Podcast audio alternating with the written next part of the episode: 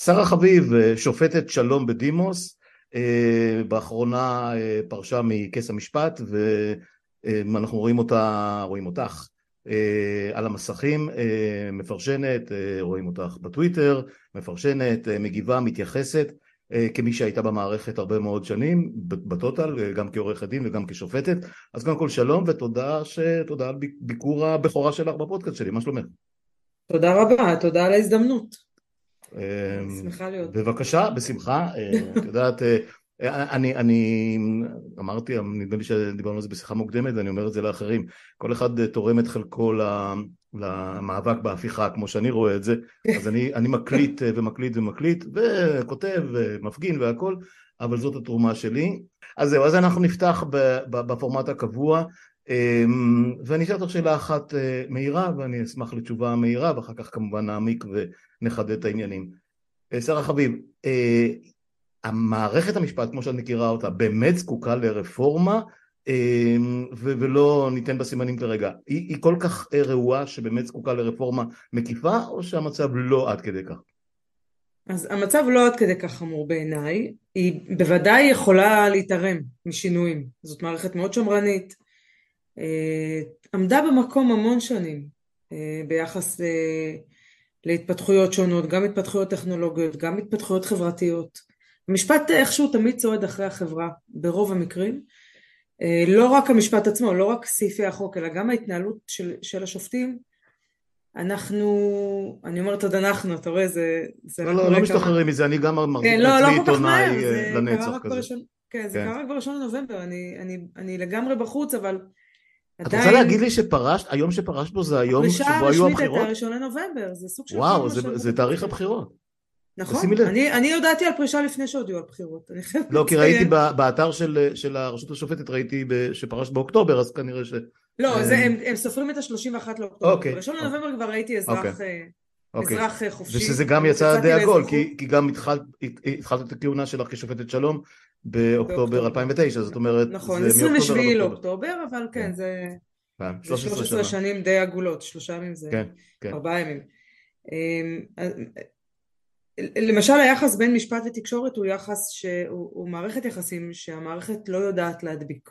Mm-hmm. מאוד קשה להם להתמודד עם אה, ביקורת אה, תקשורתית, עם הפופוליזם התקשורתי שהוא מאוד מאוד שטחי ביחס להחלטות אה, שהן הרבה פעמים מורכבות יותר ממה שמתבטא בתקשורת והביקורת הרבה פעמים נובעת גם מהפשטנות שאנחנו, של הסיקור. אה, וכשצוללים לעומק ומבינים קצת בנושאים אז באמת רואים שאין מקום לביקורת. אה, אין לי פתרונות למה בדיוק צריך לעשות, זה קל להצביע על כשלים, כן. זו חוכמה מאוד, אה, אתה יודע, במיוחד מבחוץ ובמיוחד שאני יודעת מה, מה שחק אותי והוביל אותי לפרישה. אנחנו תכף נדבר על כל הדברים האלה. אבל, אבל כן, אבל גם צריך לזכור בענווה קודם כל ענווה לא תזיק לאף אחד מאיתנו, גם אלה שיצאו וגם אלה שנמצאים בפנים, אמ, לנהל את המערכת אמ, ההסתכלות של המנהלים שהיא הסתכלות הרבה יותר רחבה מההסתכלות שלי כשופטת שלום אני, אני יודעת להסתכל על דלת אמותיי על העבודה שעשיתי לא ניהלתי בתוך המערכת ולכן גם את הביקורת שלי צריך לקחת אולי קצת בערבון מוגבל ככל שהיא תתפרש כביקורת. כן, אבל אה, תמיד, אה, תמיד אפשר לעשות שינויים אני חושבת שהמערכת הייתה בסטגנציה המון המון שנים ואני חושבת גם שעושים זאת אומרת שומעים יותר שופטים מכהנים בתקשורת הנשיאה מאפשרת לשופטים להתראיין היום, יש נשיאים, יש פודקאסט של, של הנהלת בית המשפט כן. ראיתי, אז אה, יש קצת יותר פתיחות אה, ציבורית היום. כן, אנחנו תכף נרד לרזולוציות, לרזולוציות של מה שאת ראית ומה שאת חושבת שצריך לעשות, אה, ורגע לפני שנשמע את קטע הפתיחה של הפודקאסט, אני רק אגיד כאן שככה יצא, בלי שהתכוונו שאנחנו מדברים היום ביום ההולדת שלך, אז באמת, אז באמת שיהיה במזל טוב ובבריאות והכל. ו, ובהצלחה במה שנקרא בפאזה החדשה ישנה אה, שלך כעורכת דין כן. פרטית, אה, חזרת, חזרת לפרקטיקה ו... וזהו, אנחנו רואים אותך די הרבה אה, על המסכים ואתם תראו, תראו את שרה גם, גם על המסך הצנוע שלי ביוטיוב, אבל אנחנו הולכים לדבר בסדר גודל של פרק בפודקאסט על, על הדברים ש, שנוגעים לך ונוגעים ונוגעים לרפורמה ונוגעים ל, ל, באמת המשבר הבלתי בלתי נתפס, חסר התקדים הזה שבו אנחנו שרויים כרגע. אז נשמע את קטע הפתיחה של סיילנט רגרשן ואחריו נחזור לשיחה המלאה עם אה, השופטת בדימוס שרה חביב. עוד שנייה.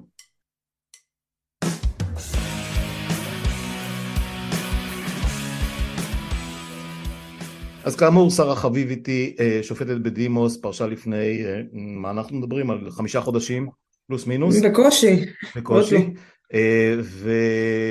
ואנחנו רואים אותה רואים אותה שומעים אותה בתקשורת פרשנית מבוקשת בזמן האחרון וזה לא מובן מאליו. את יודעת אני, אני עיתונאי המון המון שנים ואני חושב ששופטים תמיד איכשהו דיברת בפתיח, בפתיחה, על זה שהמערכת הייתה בסטגנציה וקצת מאובנת ודווקא בזמן האחרון היא, היא, היא מתקדמת. זה חלק מהמהפך לדעתי שאת רמזת אליו, אבל אני רוצה עוד לפני זה להוריד כמה דברים מהשולחן. אז את היית שופטת שלום בבאר שבע, לפני זה עסקת, היית גם בסנגוריה הציבורית, היית עורכת דין פרטית תקופה מסוימת. קחי אותי רגע לשלב הזה שבחיים שבן אדם אומר אני רוצה להיות שופט. מה שקרה זה שכשהייתי סנגורית מאוד צעירה, שלוש שנים במקצוע, אני זוכרת שלוש כי זאת הייתה התשובה שלי שנתתי, התקשרה אליי השופטת טלי חיימוביץ', היום היא שופטת בבית המשפט המחוזי בתל אביב, אז היא הייתה שופטת שלום בבית המשפט בדימונה. היה לנו סניף קטן בדימונה של מחוז, של, של, של, של של באר שבע. כן, צריך להגיד, את, את דרומית, את מבאר שבע. אני, כן, באר שבעית, והופעתי אצלה בתיק סחר בסמים. תיק, זאת אומרת, גנרי, סוג של... והתפנה, מסתבר בדיעבד, תקן של רשם בבית המשפט השלום, והיא התקשרה אליי, שזה סוג של אירוע, צריך להבין, עורכי דין ושופטים לא מדברים מחוץ לאולם. מדברים בכתב, בקשות ו...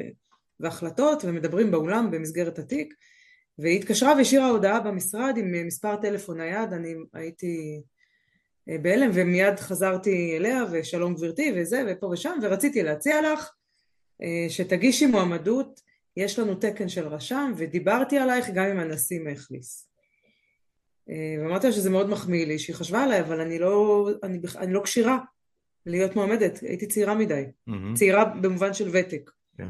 אני חושבת שגם הייתי צעירה בגיל, הייתי בת 29, בקושי 30. אמ, וככה זה נגמר, אבל היא זרעה את זרע הפורענות אמ, ואמרתי לעצמי אוקיי, זה, לא חשבתי על זה, אפשר גם לחשוב על זה, זאת אופציה. Mm-hmm. זאת הייתה פתאום אופציה מאוד מאוד סבירה, כי הבנתי שרואים אותי בתור מועמדת, שאפשר להסתכל עליי בתור מועמדת, ועם השנים אה, התבשלתי לתוך זה, אני לא יודעת להגיד, זאת אומרת זה היה הרגע שהבנתי שזאת אופציה. זאת אומרת, נכון שהבנתי גם קודם שזאת אופציה, אבל לא, לא, לא חשבתי על זה ביחס לעצמי. ואני עד היום כשאני פוגשת אותה אני אומרת לה שהיא אשמה שזה קרה, כי בלעדיה לא הייתי מעלה על דעתי כנראה. אמ, והגשתי מועמדות אה, כמה שנים אחרי זה, הייתי בת שלוש... ב-2006 אולי, זה, זה גם, זה אירוע של שנתיים שלוש, זאת אומרת אז גם אה, קצת נתקעו הוועדות, אה, היה את ה... בין בין אה, פרידמן שהיה שר משפטים אה, לבית המשפט, או... אה, תמיד במערכת המשפט יש... וציפי לבני, ואחרי זה, כן, כן ואת כן. ציפי לבני, ואחרי זה היה יעקב נאמן, כן. ואז היה, היה מחזור כזה של 40 ומשהו שופטים שהתמנו בבת אחת לבית משפט השלום. Mm-hmm. לפני כן היה מחזור יחסית גדול למחוזי, ואני נכנסתי ככה בגלים האלה, mm-hmm. בהיריון מתקדם עם הבן הבכור שלי, אצל, והשביע אותי הנשיא פרס, זיכרונו לברכה. הנשיאה הייתה בניש ושר המשפטים היה יעקב נאמן. זה היה אירוע מאוד, אה, היה אירוע מאוד גדול באופן יחסי לאירועים של השבעה של שופטים. אה, וזהו, והשאר היסטוריה, זה היה 27 לאוקטובר 2009, גם שם נחשבתי צעירה. Mm-hmm. הנשיא פרס לא כל כך הבין איך יכול להיות שאישה בהיריון מתמנה לשיפוט, היה איזה פער דורי כזה. עשרות שנים של פער, זה לא, זה, זה לא פשוט. כן, הוא יותר... אה, אז, אז 13 שנים בבית המשפט, אמ, אני לא כל כך בקיא, זה כהונה סטנדרטית מבחינת אורך השנים אה, להיות שופט לא, זאת כהונה קצרה. היא קצרה? כהונה קצרה, לא פורשים... אה, לא, לא, לא, לא הפרישה, לא הפרישה, משך הזמן כשופטת בערכאה הנמוכה, זאת השאלה שלי. לא, זה סביר, אוקיי. בדרך כלל, תראה, רוב החברים שלי שהתמנו למחוזי התמנו אחרי פרק זמן קצר יותר. כן. זה היה אחד השיקולים שלי לעזוב. Mm-hmm. גם זה, לא התקדמתי וזה גם שחק אותי, במובן הזה שהעבודה חזרה על עצמה מבחינתי, וגם אה, שהרגשתי שמיציתי.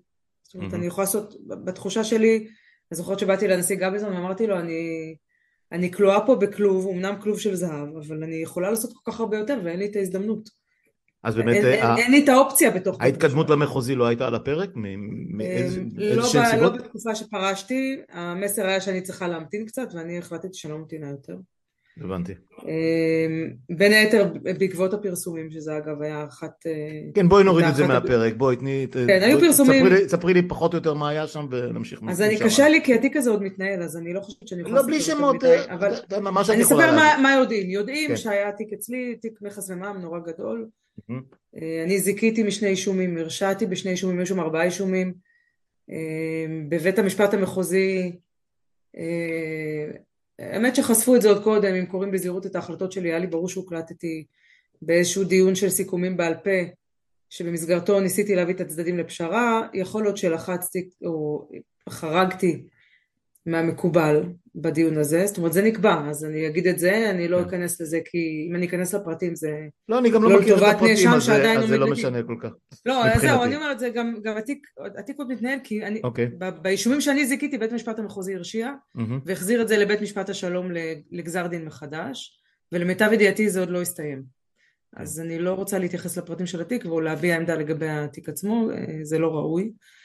אבל נפתחו, אה, נפתחו איזה שהם הליכים אה, או שזה לא הגיע לשם? אה, אז, אז קודם כל הלכו לתקשורת.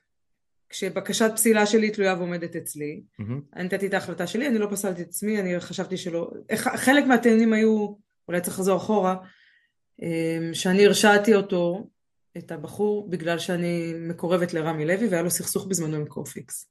אוקיי. Okay. בעיניי זה היה הזוי, אני לא, אתה יודע, יש, כולם כמעט מחזיקים בכרטיס אה, מועדון של רמי לוי, זה לא הגיוני אה, לעשות גילוי נאות לכל, לכל דבר כזה, אבל בסופו של דבר, אה, אני לא פסלתי את עצמי, הנשיאה אחריות כן כן פסלה אותי על מראית פני הצדק, היא, היא חשבה שאי אפשר לנהל את התיק אצלי בצורה ראויה. אחר כך, אחרי שהנשיאה אחריות החליטה, הוא הגיש תלונה לנציב, הנציב קבע שהייתי חייבת בגילוי נאות, מה שהנשיאה חיות אגב לא קבע. אני עד היום חולקת על ההחלטה הזאת, אבל בזמנו כשהחלטתי לפרוש, זה היה לפני ההחלטה של הנציב, אני יודעתי, לנשיא, איך, איך אמרתי לנשיא גביזון, אם לא הייתי פורשת ממילא, אולי הייתי מתווכחת עם הנציב, אבל זה כבר לא מעניין אף אחד. אז טעיתי, זה כן מעניין, הנה עובדה שאנחנו מדברים על זה. אמ, אה, אבל בסדר, אז זה, אבל לא. לא, אני... אני לא רוצה להתווכח עם הנציב, כי זה באמת לא משנה, זאת לא החלטה. החלטה של הנציב לא הכתיבה פרישה. אני לא בקיא, אני לא בקיא בשום צורה שהיא בהתנהלויות הפנימיות של מערכת המשפט. כל מה שאני צריך שהייתי צריכה לומר שאני מכירה את רמי לוי.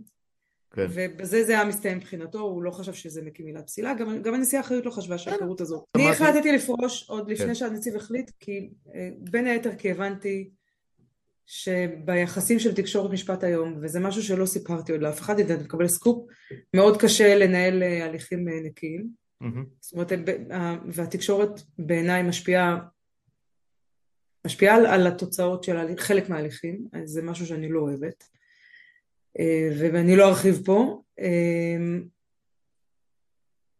השחיקה שלי הייתה שחיקה מקצועית עוד קודם, זאת אומרת, כן מי שהכיר אותי יודע שהרעיון של לפרוש עלה אצלי עוד לפני, עוד לפני הקורונה. Okay. אוקיי. ואז נכנסנו תקופת הקורונה ואמרתי לעצמי איזה מזל שלא פרשתי, יש לי מקום אה, מובטח ועבודה מסודרת, ובכל זאת אני מפרנסת יחידה של שני קטינים, גם זה חלק מהאילוצים שלי שהם אילוצים אישיים שהם לא אילוצים מקצועיים. כן. מבחינה מקצועית אני מיציתי את המקום עוד, עוד הרבה קודם, וזה נגרר ועוד, אחרי זה התנדבתי לעשות את uh, תורנות המעצרים בבאר שבע למשך שנה. רציתי נורא להישאר עוד שנה כי זה היה מקום שיכולתי, האקשן של אולם מעצרים uh, התגבר על, ה, על השחיקה המקצועית מבחינתי, אבל uh, לא התאפשר לי. והודעתי כבר באוקטובר 2021 לנשיא שאני רוצה לפרוש. לשמחתי, באמת, זה מאוד, זה, זה אחת, זאת הייתה אחת המחמאות הכי, גדולה, הכי גדולות שקיבלתי מקצועית, הנשיא ממש סירב לשמוע על זה. הנשיא גביזון הוא נלחם בי, הוא, אה, הוא ביקש מהנשיאה כץ אה, להילחם בהחלטה הזאת שלי עם אה, נשיאה של המחוזי בבאר שבע, הם לא הצליחו לשכנע אותי, עובדה שאני פה. אמ, אבל זה החמיא לי, זאת מחמאה מקצועית שהיא לא מובנת מאליה ומאוד שמחתי עליה ו- ומאותו רגע התגלגל הכדור השלג הזה של הפרישה שופט לא יכול לפרוש מהיום לעוד שבוע, יש תיקים לסיים, יש, יש יומן לפנות, אז זה לקח בערך שנה, mm-hmm. יחד עם חופשות ש, שיצאתי אליהן, גם חופשה, גם שבתונים, גם הייתי צריכה לכתוב פסקי דין, אז הכל ביחד לקח עוד שנה. אבל באמת באמת כיהנתי 12 שנים, זאת אומרת. אוקיי. השנה אוקיי. האחרונה הייתה שנה של סגירת קצוות וכתיבה כן. וכתיבת פסקי דין וקצת חופשות ושבתונים. כן, את אה, אה, הזכרת ככה אה, עכשיו בסוף, בסוף הזה, קודם כל נדמה לי, ואולי זה רק האוזניים הרגישות שלי, שאני די בטוח בעצם, שהיית שמחה שהאקורד הזה לא היה לא היה מתרחש בכלל, והיית פורשת או לא פורשת בנסיבות אחרות, האם, נכון.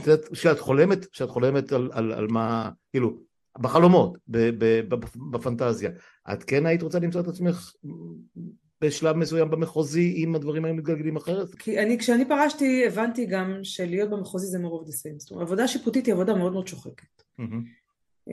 לא רק בגלל העומס, זאת אומרת הכמות של העבודה היא משהו שלומדים להתנהל איתו אני לא הייתי שופטת שנחשבה איטית בקבלת החלטות, אה, כתבתי, כבר הייתי, הייתי מיומנת בכתיבה, זה, זה בא עם הזמן. Mm-hmm. וגם באמת אהבתי את העבודה במובן של אה, עשיתי אותה באמונה ובשליחות עד הסוף, עד, עד הרגע האחרון. ולהיות שופט בבית המשפט המחוזי זה לעשות את אותה עבודה עם תיקים עם תיקים שונים, אבל זאת אותה עבודה. זה לא הסתייע עד לאותה נקודת okay. אוקיי. זמן, ואני חשבתי שאני לא ממתינה יותר, כי, זה, כי, כי עשיתי את החשבון, אוקיי, ואז אני אהיה במחוזי, ואז מה? רציתי לעשות תיקים אחרים, רציתי לחזור לטעון, כי אני גם... אוהבת ליטיגציה? זאת אומרת, את נהנית להופיע בבתי משפט? אני מאוד אוהבת להופיע, אבל אוקיי. בגלל זה גם מאוד אהבתי את השיפוט, תראה. בגלל זה גם את אוהבת תקשורת עכשיו, זה בסדר, זה לגמרי... כן, זה אמרה השופטת רותי אבידה בזמנו, אחת משופטות המחוזי בבאר שבע, איך היא אמרה, אה,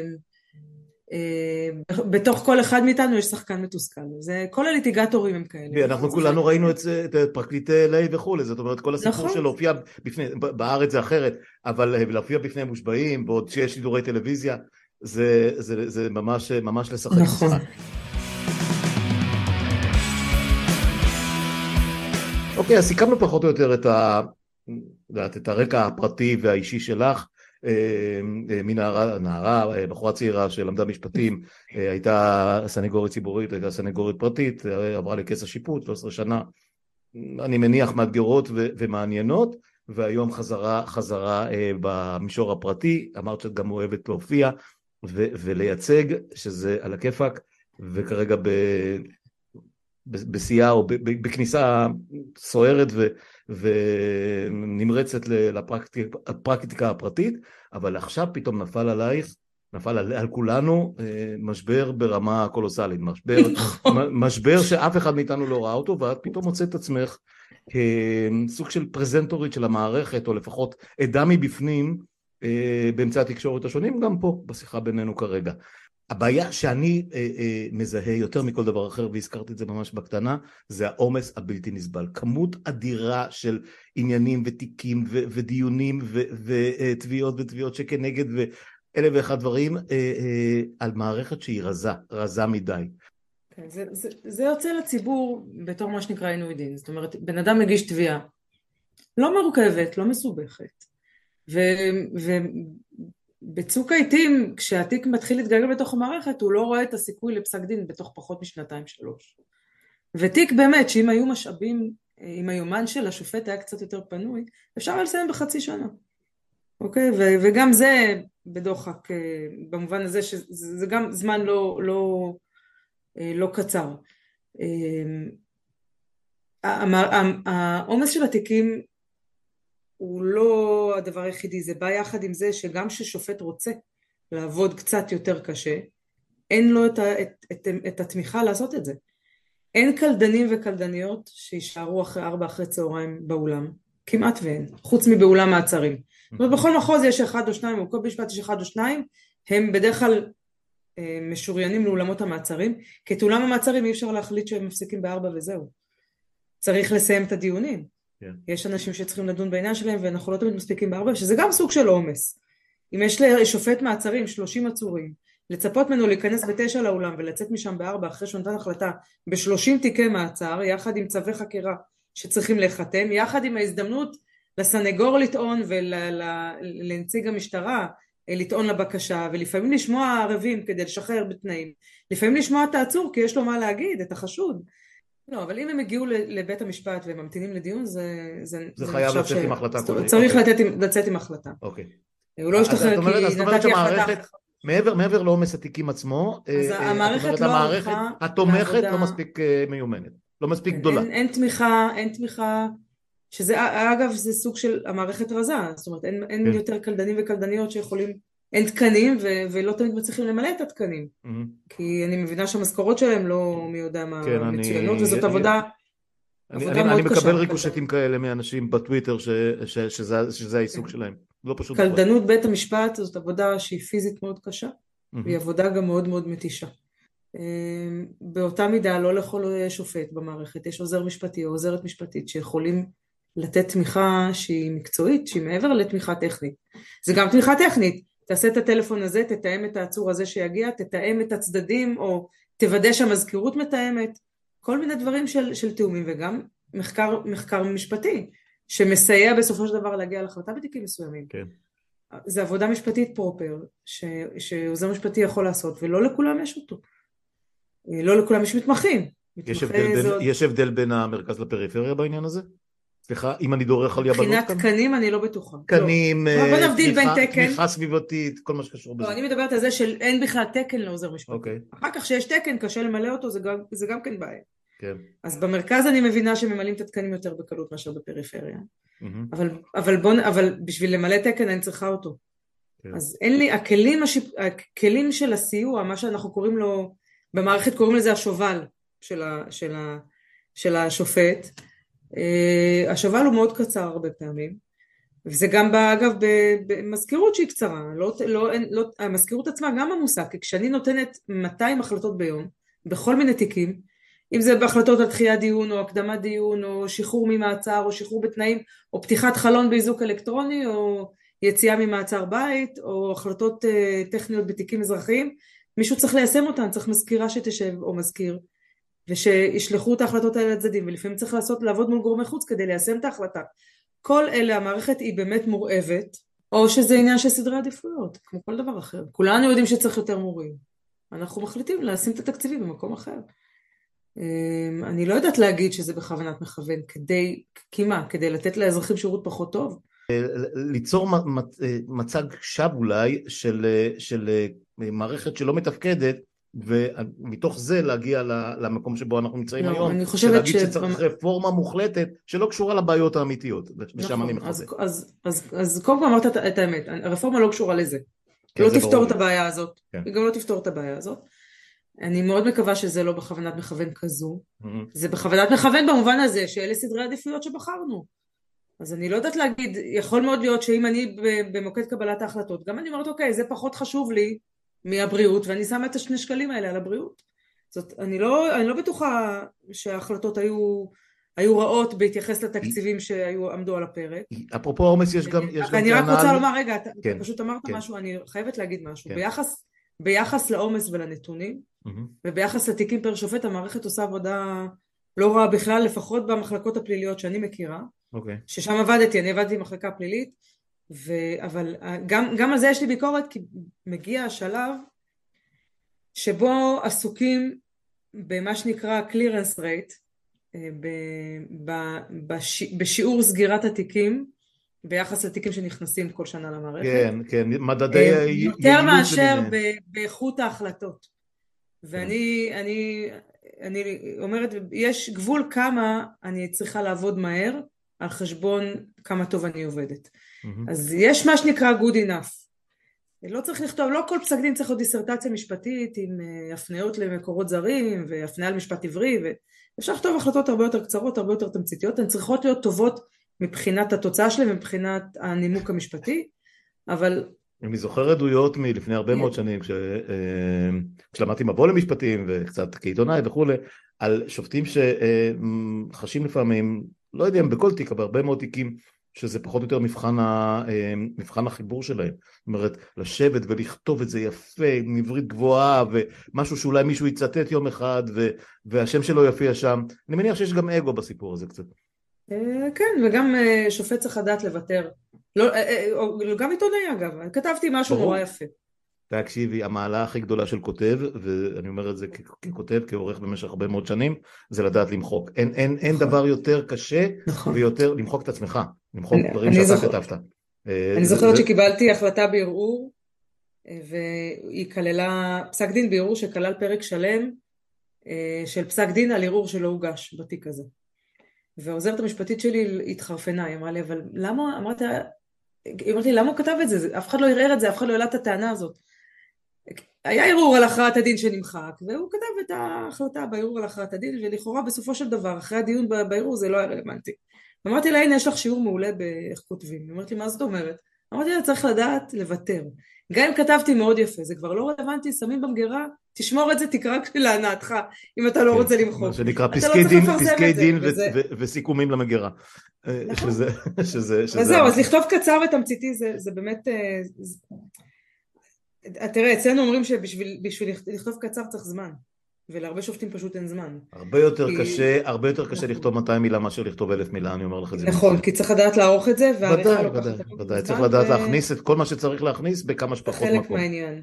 נכון, נכון. אה, ועדיין המערכת לא, לא, לא, לא לגמרי אה, נקייה מבעיות, אז אחרי לא, שאמרנו עומס ותקנים, לא, אוקיי, אחרי שאמרנו עומס ותקנים והכל, איפה היית שמה, איפה היית ממקמת, אה, בסדר יורד נניח, או בשליפה, מה, מה לדעתך הבעיות העיקריות במערכת, ואחר כך ננסה להשוות אותם למרכיבי ההפיכה שמנסים להפיל עלינו עכשיו.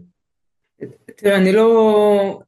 אני באמת אה, קטונתי, אבל... אה, לא, לא, היום את פרשנית, עזבי, זה לא... לא, אני אומרת, אבל אני חושבת שהניהול של המערכת מבפנים אה, צריך להיות שונה. זאת אומרת, יש לי ביקורת על המעקב אחרי הקלירנס רייט. זאת אומרת, אני כן חושבת, לי הייתה תחושה, עוד פעם, זה גם פרספקטיבה של שנה וחצי אחורה, או אפילו יותר מזה, שנתיים, ש, שזה, שזה מאפיל על כל העבודה האחרת.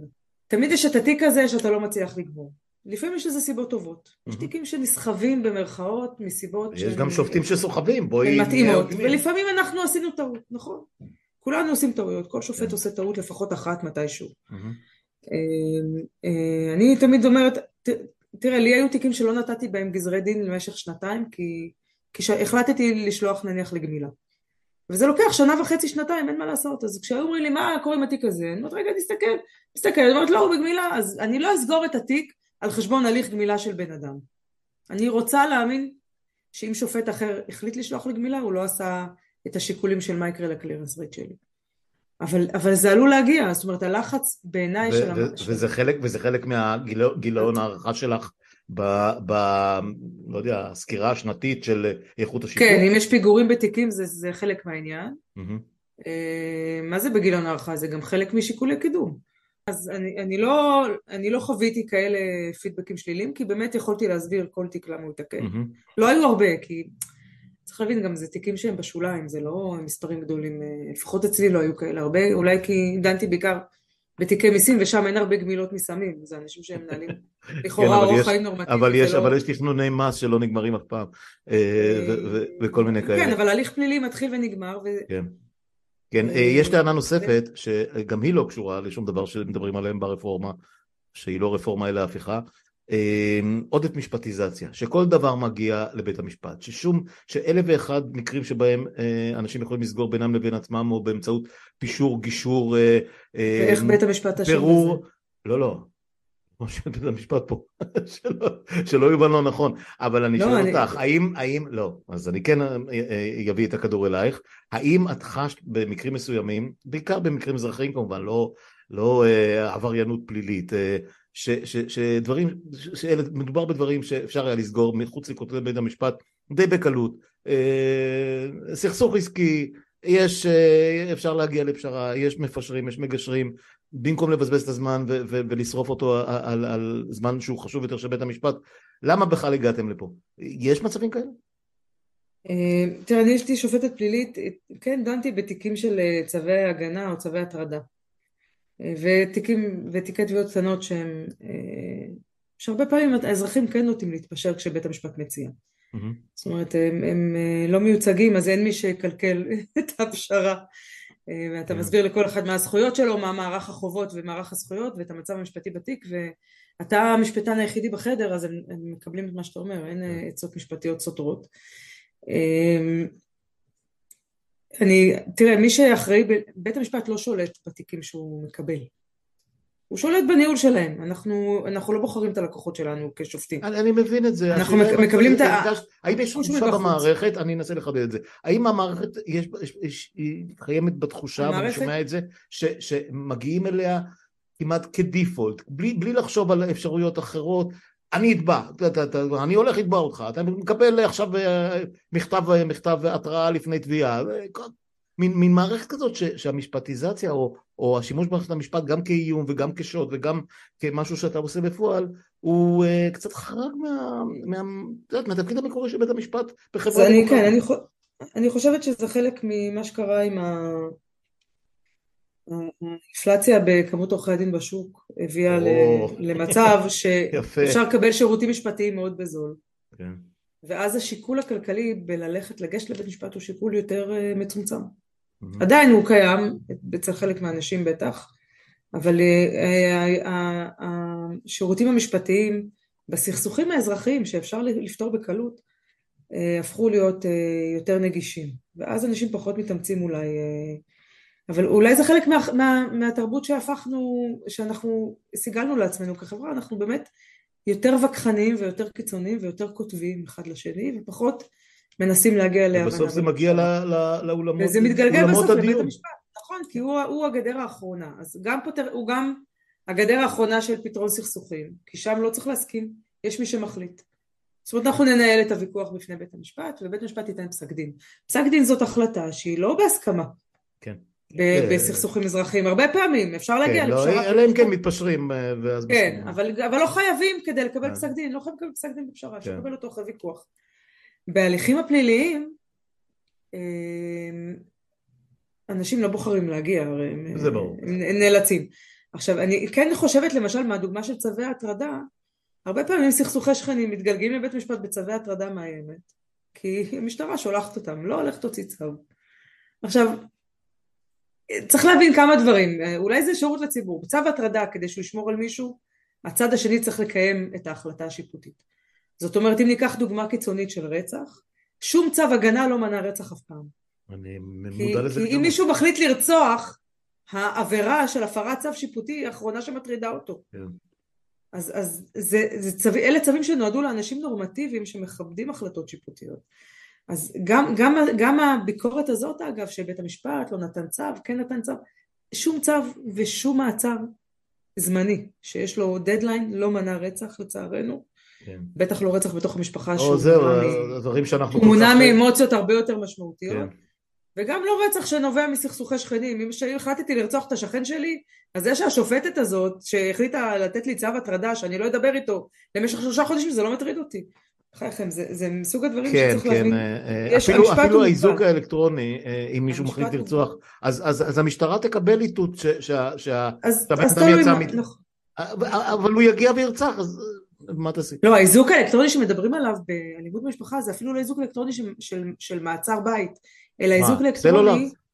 כן, לא, הוא איזוק, הוא איזוק, הוא, הוא התראה אלקטרונית של מעבר של, של מרחק מסוים בין, בין, yeah. מתל, בין בין צדדים, זאת אומרת גם, גם, גם האישה שחשה מאוימת בדוגמה של אה, עבירות אה, אלימות במשפחה צריכה לשאת על גופה איזשהו צמיד או איזשהו או איזשהו, יש צ'יפ כזה שזה כמו שרשרת כזאת. אני מבין, אני מבין. אז לא, זה לא, לא כזה לא, פשוט, לא נחמד, וזה לא יעצור, זה יכול לא נחמד וזה גם נשמע לי נורא מתסכל אם את נכון. מקבלת באמת סריה כזאת במשך חודש או שבוע או מה שזה לא יהיה של, של תביעות מהסוג הזה, שאת רואה שזה לא באמת מה שיעזור.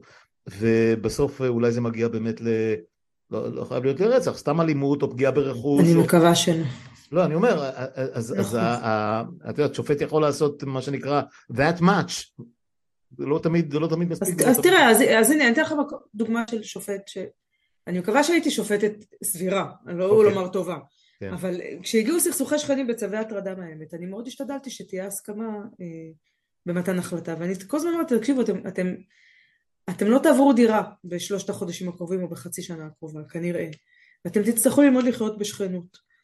ובסוף, באמת שכן קרוב זה יותר חשוב מאח. אז, אז בואו ננסה לצנן את האירועים, תסכימו על שלושה חודשים לצו הדדי, בלי שאני אקבע ממצאים עובדתיים. זאת אומרת, כשמגיע סכסוך כזה צריך לקבוע אם אכן הייתה הטרדה או לא הייתה הטרדה. ואז צריך לבחור גרסאות, כי תמיד אחד אומר זה הטריד אותי, והשני אומר לא, מה פתאום. שטויות במיץ, או שלא לומר האחרת, הצד השני הוא זה שהטריד אותי. ומאוד השתדלתי להימנע מהקביעות העובדתיות האלה, כי אז אני צריכה להחליט שמישהו משקר. או מישהו לא דובר אמת, או לקבל גרסה אחת על פני רהוטה, וזה רק מלבה את הסכסוך הלאה. ברירת המחדל היא שכולם משקרים, אבל זה רק אה, דעתי. לא, אז השתדלתי שבואו ניתן צו הדדי לשני הצדדים שאסור לשניכם לפנות אחד לשני, ובבקשה אל תחזרו אליי עוד שלושה חודשים ותשתו קפה בסוף אה, שלושת החודשים האלה ביחד. להגיד לך שזה עבד? אני לא יודעת, לפעמים כן, לפעמים לא. אני כן. מקווה שליחסי השכנות זה, זה לא הזיק, אה, אם לא הועיל. אבל צריך, אבל זה דורש המון מאמצים שבתוך מערכת המוסר, שלפעמים שופט אומר, רגע, יש לי עוד עשרים תיקים ביומן היום, אני לא מתכוון ניתן החלטה. אז זהו, לפעמים זה זוטות ודברים, באמת, הכלב השתין פה. אבל זה החיים של אנשים, טוב. אני יודע, אני יודע, אני רק... תשמעי, אני לא, אה, אני לא חושב שהייתי אי פעם אה, אה, בתוך בית משפט מעבר למשהו, באמת ענייני עבודה שולי לחלוטין, שגם אז אגב הסחבת גרמה לזה שהדיון התייתר כי כי החוק השתנה תוך כדי, תוך כדי ה, או הכללים או הפסיקה התקדימית כלשהי, אבל, אבל באמת נניח לניסיון האישי כרגע הוא פחות חשוב. אה, אנחנו כרגע נמצאים, ודיברנו על זה, ואנחנו גם, גם לשם זה התכנסנו, בתוך מין אה, אה, עליהום מוחלט על המערכת וניסיון פוליטי בעליל לשנות לגמרי את המבנה שלה ואת, ואת חוקי המשחק שלה. משהו מכל הדברים שרוטמן, לוין, נתניהו כמובן, אה, מנסים להעביר כרגע, אגב אני לא יודע אם את מעודכנת, אבל הם עכשיו מנסים לגלגל את הבחירות לחמש שנים, שזה כן, ראיתי את זה. שאני לא מצליח להבין איך הוא ייתכן, לשנות ולמנות פוליטית את יושב ראש ועדת הבחירות ואת, ואת, ואת אה, הנהלת, אה, לא יודע אם קוראים לזה הנהלת הבחירות, ווטאבר, ולמנות שני שופטים קואליציוניים עד השינוי, זאת אומרת קודם כל הם ישימו את האנשים שלהם ואחר כך יתחילו לשנות את החוקים והכל ואני אתחיל מההתחלה, אני אתחיל מה, מה, מהדבר שאת עברת ואת יכולה להעיד עליו. מסלול להכשרה של שופט, מההתחלה, מהרגע שבו את uh, שמת עצמך או מישהו הציע אותך כמועמדת ועד לרגע שבו את יושבת uh, על הכס, בהתחלה כמובן בערכות הנמוכות, אבל אני מניח שצריך ללמוד גם תוך כדי העבודה. הוא מספיק, כן. המס, המסננת מספיק טובה, המסלול ההכשרה מספיק טוב. תראה, אין מסלול הכשרה. או, טוב שאת אומרת את זה. אז רגע, אז השאלה אם זה נכון. אז כדי להיות שופט שלום, אה, צריך להיות עורך דין עם ותק של חמש שנים. אה, זה לא הרבה, אבל זה ניסיון מקצועי. בעיקר המקצוענות היא נסמכת על הלימודים ועל הניסיון, על הפרקטיקה. אה, או איש אקדמיה עם, עם, עם פרסומים מסוימים, יש, mm-hmm. אני לא זוכרת את זה דווקא, אמ, ומגישים בקשה אה, להיות מועמד. יש טפסים, זה נורא מתיש, עם המלצות משופטים שהופעת בפניהם, אה, ועם המלצות מחברים, חברים למקצוע, אה, עורכי דין, ועם המלצות אישיות שהם אנשים שהם לא משפטנים. Mm-hmm. בתור מי שמילאה את הטפסים האלה בתור מועמדת הם מתישים ממש, יש שם איזשהו חיבור ללמה, בזמני היה, למה את רוצה להיות שופטת, שזה כאילו אוקיי. רציתי גם ככה, כי טלי אמרה, השופטת חיימוביץ'. אה, וגם בתור מי שמילאה המלצות או התייחסה לבקשות להמלצה של מועמדים אחרים, בצד של הממליץ זה גם כן מתיש, זאת אומרת מתייחסים לכל כך הרבה פרמטרים, גם מקצועיים וגם אישיים, וגם אישיותיים במובן הזה של אה, התרשמות מיושרה ומהגינות ומיכולת עמידה בלחצים. זאת אומרת יש סנגור או תובע שמופיע באולם לאורך זמן מתנסה או עומד למבחן מבחינת השופט בכל מיני פרמטרים שאחרי זה באים לידי ביטוי בהמלצות האלה. אה, הטפסים האלה מגיעים אה, להנהלת בתי המשפט ואז המועמדים, לפי תור, פשוט לפי, לפי סדר הגעה שלהם, מגיעים לוועדת משנה. ועדת המשנה היום מורכבת משלושה חברים בוועדת הבחירות, בוועדת הבחירות, בוועדה למינוי שופטים. בוועדה הגדולה מה שנקרא, זה שופט אחד משופטי העליון, נציג לשכת עורכי הדין ונציג אה, אה, של חברי הכנסת, או נציג של הפוליטיקאים. זה שלושה חברים שיושבים ומסננים סינון ראשוני, עושים איזשהו רעיון קצר, מתייחסים להמלצות, שואלים כמה שאלות, ומשם, והם, השלושה האלה מחליטים אם המועמד עובר הלאה או לא. עובר הלאה זה אומר, היום בדרך כלל עובר בעצם לקורס מועמדים לשיפוט. אז יש. סוג של קורס. כן, שזה קורס מועמדים, זה לא קורס הכנה, זה קורס מבחן, mm-hmm. זה קורס בחינה. אוקיי. Okay. אה, שש... בזמני זה היה שבוע שלם בתנאים של פנימייה ב... בנווה אילן. במלון ש... ששם נערכו גם השתלמויות שופטים, אה, וזה קורס מאוד מאוד בזמני היה מתיש, היינו שם שבוע שלם של עבודה, של, אה, של דיונים, של... זה כמו מין, מין כנס כזה נורא גדול של מועמדים לשיפוט, מנהלים אותו שופטים, חלקם בדימוס, חלקם מכהנים, שופטים בכירים, עליון ומחוזי, מגיעים שופטים לנהל חלק מהפאנלים, שואלים שאלות, אה, וכל הזמן מעריכים אותך. כל הזמן, איך בדיוק הם, שואל, הם נותנים את הציונים, אני לא יודעת, לא השתתפתי בתור מעריכה בקורס הזה אף פעם. אה, משם מי שעובר את הקורס הזה בהצלחה, אה, נכנס לוועדה, לוועדה הגדולה מה שנקרא, והעניין שלו עולה לדיון, ואז הוא נבחר או שלא נבחר לפי... מה היחס בין כמות ש... המועמדים לאלה שיוצאים בסוף מתוך הפרוסס הזה?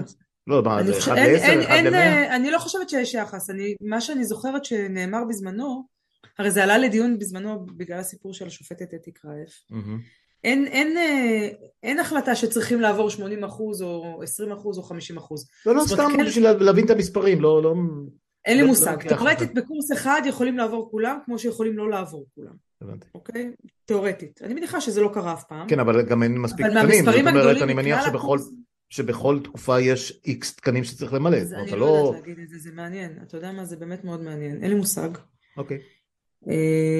זאת שאלה שאפשר להפנות להנהלה, אני בטוחה שיש להם את המספרים. כן, לא. להנהלת בתי המשפט. אה, ומשם זה הולך לוועדה, ובוועדה יש באמת גם את השיקולים, גם שיקולים של תקנים, וגם שיקולים, אוקיי, זה מועמד אה, שיכול לעבור, וגם זאת מועמדת שיכולה לעבור, אבל היא יותר טובה ממנו, והם שניהם יושבים, הם שניהם מועמדים לתקן הספציפי הזה, אז נעדיף מי, אותה מי ולא אותו, או להפך. כן. או לפעמים, אני לא רוצה לחשוב שיש מישהו שמכיר מישהו ולא גילה. אה, את לא רוצה לחשוב, אבל אנחנו... לא, אבל אנחנו יודעים ש... בדוגמה. בדוגמה שנתתי לפני רגע שאנחנו יודעים שזה קיים, ואני מניח שזה קיים לאורך כל השנים. אגב, זה טבעי, זה, קורה בכל מערכת שלא תהיה. ברור לגמרי שמי שמכיר מישהו, אה, אה, זה, לא, יש, משהו שיכול לעזור. אה, כן, לא, ברור שצריך שיהיה גילוי נאות, אבל את יודעת. ראינו, ראינו איך זה עובד. בסדר, תראה, אין אפס טעויות ואין אפס... לא, לא, ברור. אין אפס, אין אפס... אז אני שואל, לא, אני רוצה לחזור, אני רוצה לחזור לשאלה המקורית. האם המסננת הזאת, או התהליך הזה, אכן אה, אה, מספיק טוב בשביל שמי שיוצא ממנו ומתיישב כשופט, את יכולה להגיד שהוא באמת מתאים לזה, או שהיית מבחוץ היום, במרחק הזמן, היית אומרת לא, צריך מסלול הכשרה הרבה יותר רציני, להיות שופט זה לא עורך דין, חמש שנים בפרקטיקה פרטית או אחרת, אה, זה לא בטוח מספיק. אני שואל, אני תוהה, כי, כי זה נראה לי מקצוע נורא נורא נורא חשוב, ובתחושה, אני אומר לך את זה כליימן, כהדיוט, בתחושה לא בטוח, אני לא יודע, ללמוד רפואה צריך איקס שנים ולעבור איקס בחינות, ללמוד משפטים צריך כך וכך שנים וכולי. להיות שופט זה מקצוע גם, לא? איך את רואה את זה? כן, אז תראה, בסוף צריך לקפוץ למים ולהתחיל לעבוד. Mm-hmm. ושום דבר לא מלמד אותך להיות שופט יותר מהאולם עצמו. כן. אמ, יש קורס אה, שופטים חדשים במכון להשתלמות שופטים. יש מכון שלם להשתלמות שופטים שהוא בית הספר לשופטים שלנו, שהוא עושה עבודה בעיניי נהדרת עם השתלמויות מקצועיות בכל מיני תחומים. גם מביא חידושים, אה, גם אה, מקצועיים, גם טכנולוגיים, מז"פ, כן. מעבדות וכאלה, וגם, וגם מקיים השתלמויות שהן ממש הכשרה. אוקיי. אם זה כתיבה, אז המערכת, היא, המערכת משתכללת עם הזמן, היא לא, היא לא תקועה כמו שהיה לפני 40 ו-50 שנה. לא, לא, לא אמרתי שהיא תקועה. לא, לא, אני שואל, אני לא אמרתי למה. רק... אמ, וקורס שופטים חדשים הוא קורס, הוא קורס שנותן המון המון כלים לשופט שרק מתחיל את הדרך. אוקיי. אמ, אני לא יודעת להגיד לך, תראה בסוף העבודה המשפטית היא עבודה, העבודה השיפוטית היא עבודה משפטית, אז mm-hmm. משפטן שהוא משפטן טוב צריך לדעת לעשות את זה. לא, יש את המזג, הקושי... יש, את, ה, יש נכון. את השיקול דעת, יש את, ה, יש את ההופעה, זאת אומרת האם אתה מעורר אמון, ב, ב, אתה יכול להיות עורך דין נהדר אבל אף אחד לא מאמין לך כי אתה בלתי נסבל, אתה יודע, יש כל כך הרבה דברים. כן, כל אלה אגב, כל אלה זה פר, אלה פרמטרים ש, שנכנסים לטפסי המלצה. אני בטוח. הם באים לידי ביטוי בקורס של המועמדים כי שבוע שלם קשה מאוד לשחק 24 שעות, mm-hmm. שבוע שלם של עבודה. כן. קשה מאוד לשחק פרסונה שאתה לא. אוקיי. אז, אה, ו, ובאמת הם מסתכלים אפילו בחדר אוכל, כאילו באמת, עם מי אתה מדבר, איך אתה מדבר, מה... יש, אה, זה, זה, זה, זה, זה סוג של זכוכית מגדלת שהיא מאוד מאוד אה, מתישה, אה, אבל יש לה יתרונות. אה, אני לא יודעת להגיד לך שאין טעויות, בטוח יש טעויות, אה, שהתמנו שופטים פחות מוצלחים, אבל גם יש הצלחות מאוד מאוד גדולות. בעיניי בסך הכל המסננת עושה עבודה לא רעה okay. אוקיי. בכלל. עובדה, אגב, באמת, אגב, שלא נתקלנו בשופטים מושחתים שלוקחים שוחד כשופטים, כדי, אנחנו לא נתקלים בזה, וזאת אה, מסננת. בואי, בואי, בואי נהיה, אה, קודם כל יש, יש פרשה עם סימנס וחברת החשמל מאוד כן, אבל לא לקח את השוחד בתור שופט. כן נכון אבל הבסיס היסוד הממשי כנראה היה שם נכון. כי אחרת זה לא יכול לעבוד.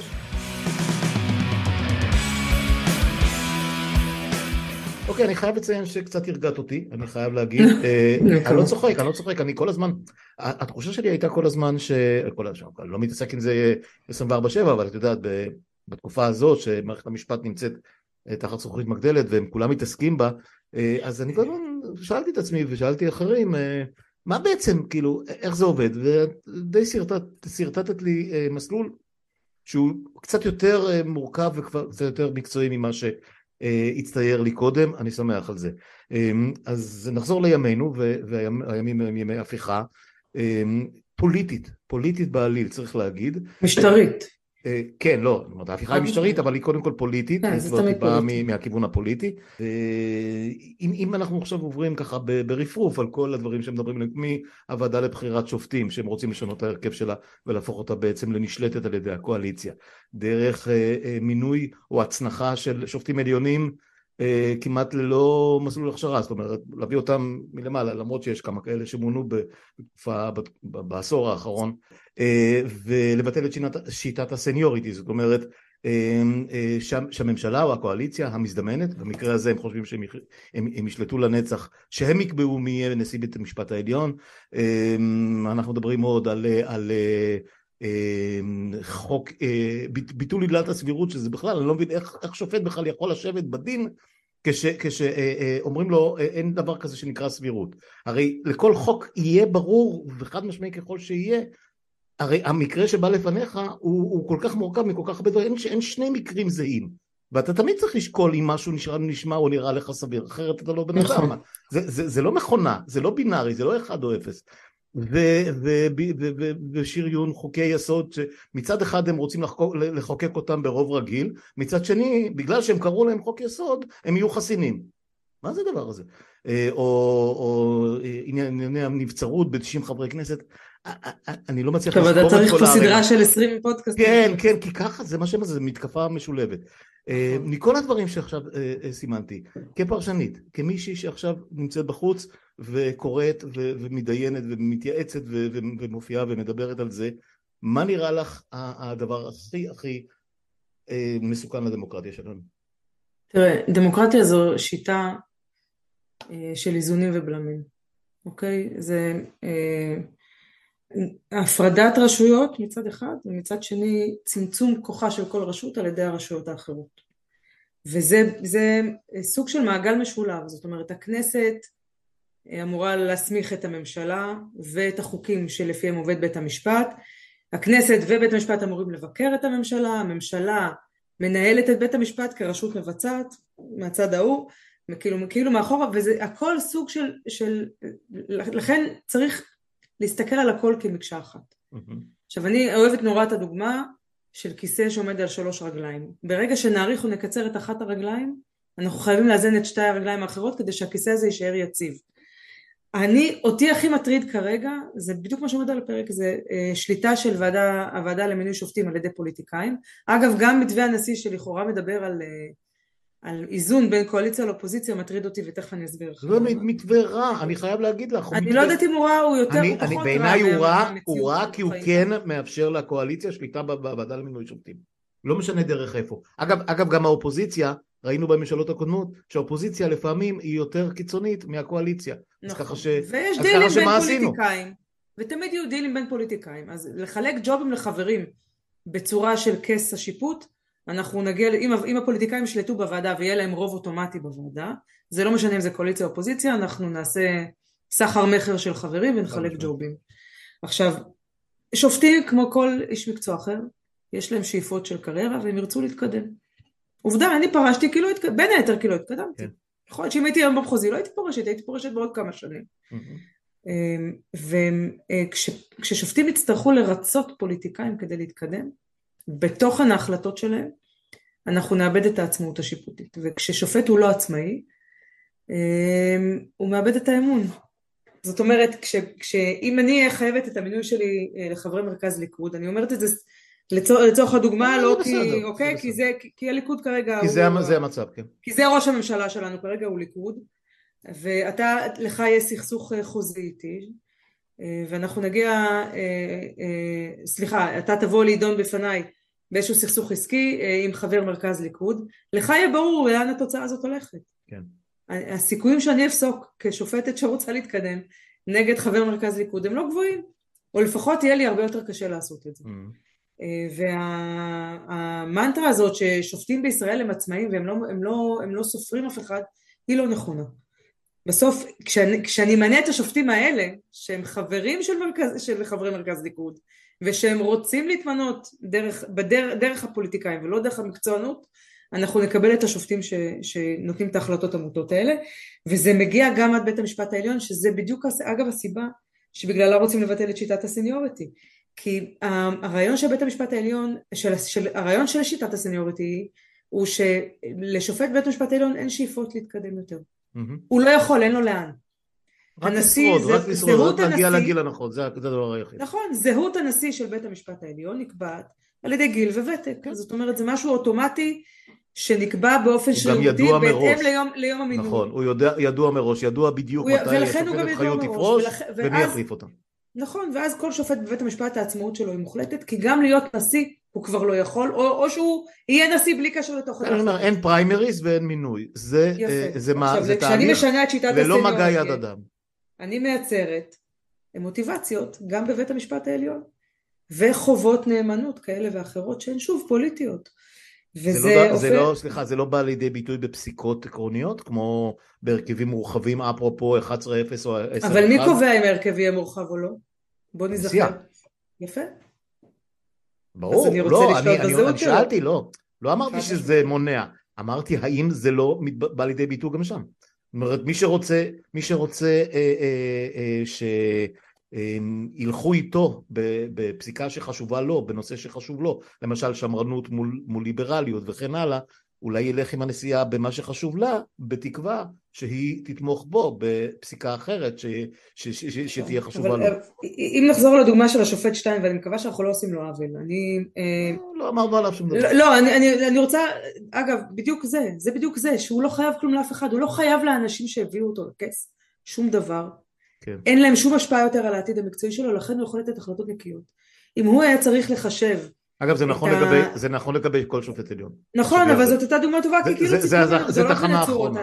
הימין ציפה, הימין במרכאות ציפה לגדולות ונצורות, אבל מה, ש, מה שצריך לזכור, זה אם אתה ממנה שופט במדינה דמוקרטית, שהוא מחויב לדמוקרטיה, שהוא שופט דמוקרטי והוא שופט ישר, או, אתה לא תקבל תוצאות לא דמוקרטיות. נכון, אבל איך את בוחנת את זה? זה כל העניין. אי אפשר, אי אפשר לבחון, נכון, אה. אנחנו לא יודעים, תשמע. לא, אז אני אומר, אז החשד, החשד המיידי הוא במי שדוחף ורוצה למנות אותו.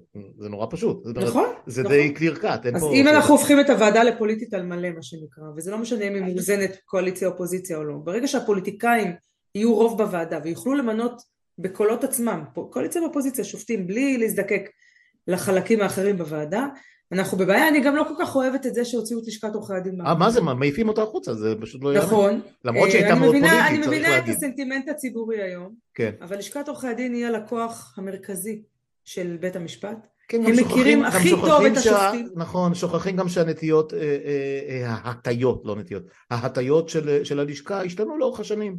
זה לא אומר שאם היום, בעבר היא הייתה נניח יותר בכיוון פלילי, ליברלי, נקי משיקולים פוליטיים, אחר כך היא הפכה להיות להיות יותר מוטה פוליטית ואולי עסקנית, אפרופו מה שראינו עם... עם אפי נווה, כן. והיום, והיום היא שוב נמצאת בתוך לימבו, כי המחליף של אפי נווה נתפס עם מכנסיו משולשלות ועכשיו הם מחפשים עוד מישהו. זאת אומרת... לא, נבחר עמית בחר. אה, כן, אבל ממלא מקום, הוא לא, לא מינוי קבוע. נכון, צריך לסיים כן, את הקדנציה. אני אומר, אז, אז, אז הלשכה עצמה הביאה על עצמה את, ה, את הצרה הזאת, צריך להגיד. כן, לא... ואגב, בדיל עם הפוליטיקאים. תמיד. זה התחיל בדיל עם פוליטיקאים של, של חומה בצורה. כן. זאת אומרת, לא דיל ספציפי, את המעמד הזה אנחנו אוהבים יחד איתכם, אז בואו נצביע בעדו, ואת המועמד הזה אני לא אוהב אז אני מצביע עם בית המשפט. לא, החומה הייתה בצורה. אוקיי, וכשעושים דיל לכל הרוחב, בלי שיקול, שהשיקול הוא לא ענייני בהכרח, כן. זה בדיוק מה שמביא לפוליטיזציה של המערכת. כן, כן, הם הביאו, הם הביאו עסקאות סגורות לחלוטין, שההצבעה נכון. הייתה רק טכנית אחר כך. Uh, לסיום, uh, שרה, כי זו באמת הייתה שיחה שאני מרגיש שלא הייתה בהכרח קלה לך בכל אורך הדרך. לא. אה, לא, גם, החשיפה, תקשיב. לא, ברור לי, ברור לי לגמרי. אני הייתי שופטת לפני כמה חודשים, כן. במובן של אסור לדבר עם תקשורת. ברור. פתאום אני גם, בין הסערה וגם החשיפה התקשורתית היא סוג של בום בשבילי שאני... אני, משוכנע. עוד לא התרגלתי אליו. אני משוכנע. אני... יכול להבטיח לך שמיליוני הצופים בנו אה, אין מיליוני צופים בנו, אז ככה שאת יכולה להיות רגועה. אה, הקהל שלי אה, לא גדול אבל הוא מובחר, אז אני שמח על זה, ואני מצטרפת לנבחרת שאני מאוד מאוד גאה בה. ועדיין, אחרי שאמרנו את כל השטויות האלה, אני אשאל אותך שאלה אחרונה ומסכמת, שלדעתי עכשיו מנקזת אליה את כל הדרמה שעלולה להתרגש עלינו די מהר, למרות שמבחינת המערכת קודם יהיה, גם אם יהיו חקיקות אז אני מניח שיהיה צווים על תנאי או צווי, צווי הקפאה ואחר כך דיון שלם עד, ש, עד שחוק כלשהו ייפסל או לא ייפסל, אבל עדיין כל הזמן ברקע עומד הסיפור הזה שנקרא משבר חוקתי. ויש פה את השאלה הגדולה ואת ישבת על כס השיפוט ואת קצת, אני מניח, מבינה את המשמעות של סמכות שיפוטית או, או, או הסמכות השיפוטית כלפי אזרח, כלפי ממלא מקום, כלפי משטרה, כלפי צבא, כלפי מי, ש, מי שלא עמד בפנייך, או לפחות ראית כאלה, אה, האם יש מצב לדעתך שאחרי אה, שחוקים ייפסלו תבוא הממשלה ופשוט אה, אה, תרקוד על הראש של השופטים ותעשה מה שהיא רוצה למרות, ה, למרות הפסילה ולמרות הצווים המוחלטים? תראה, בכל מדינה דמוקרטית בעולם שלטון החוק הוא חל על כולם כולל על הממשלה ועל, ועל הכנסת או על הפרלמנט לצורך העניין או על בתי מחוקקים. אמ, אני לא יודעת איך עושים את זה ומספרים לציבור שמבין מה זה דמוקרטיה והציבור הישראלי מבין מהי דמוקרטיה אה, שהם, אה, שהם פועלים בצורה לגיטימית. זאת אומרת זה כבר ממש הפיכה שלטונית לא הפיכה משטרית. אנחנו נמצאים במשבר חוקתי כרגע מה שאתה מתאר זה כאוס זה כבר לא משבר, זה כאוס חוקתי. זה התנגשות אטומית של רשויות, זה הירושימה של הדמוקרטיות. אז זאת אומרת, זה ממש פיצוץ אטומי של דמוקרטיה. אה, זאת הפיכה, זה משול, איך אמר... אה, הפיכה ללא טנקים. זה, זה שריפת הרייכסטאג, זה, זה כמו לשרוף, זה לשרוף את בית המשפט העליון. במובן הלא פיזי של המילה, במובן ה... ויש פה זרמים פוליטיים שממש מכוונים לשם. אה, יש זרמים פוליטיים שהם לא דמוקרטיים, זה אפשר, אפשר, אני בעיניי הגנבת דעת הציבורית שנערכת שלא מנהלים, אפשר לנהל דיון על אם אנחנו רוצים להיות אוטוקרטיה. מלוכה אני לא חושב שאפשר לנהל דיון כזה. אי אה, אפשר לנהל דיון כזה כי הציבור לא שם. לא, אפשר לנהל את הדיון הזה, כי זה מה ש... לשם אנחנו... לשם אנחנו במידה רבה כבר שם. אז בוא ננהל את הדיון הזה. ביושר, כן. ואנחנו נגלה אם הציבור תומך בדיון הזה, בבקשה הזאת או לא. אמ, זה... אני לא חושב שלציבור, אני לא חושב שלציבור יש כלים. לציבור אין כלים. רמת האוריינות אקדמית, משפטית, אה, אה, חברתית לא של רוב הציבור. לא צריך אוריינות אקדמית משפטית. סליחה? צריך רק להבין שבית משפט, צריך, לא צריך, תראה, הטיעונים המשפטיים הם, הם הכלים המקצועיים של המשפטן בשביל לעשות את מה שכל בר דעת מבין.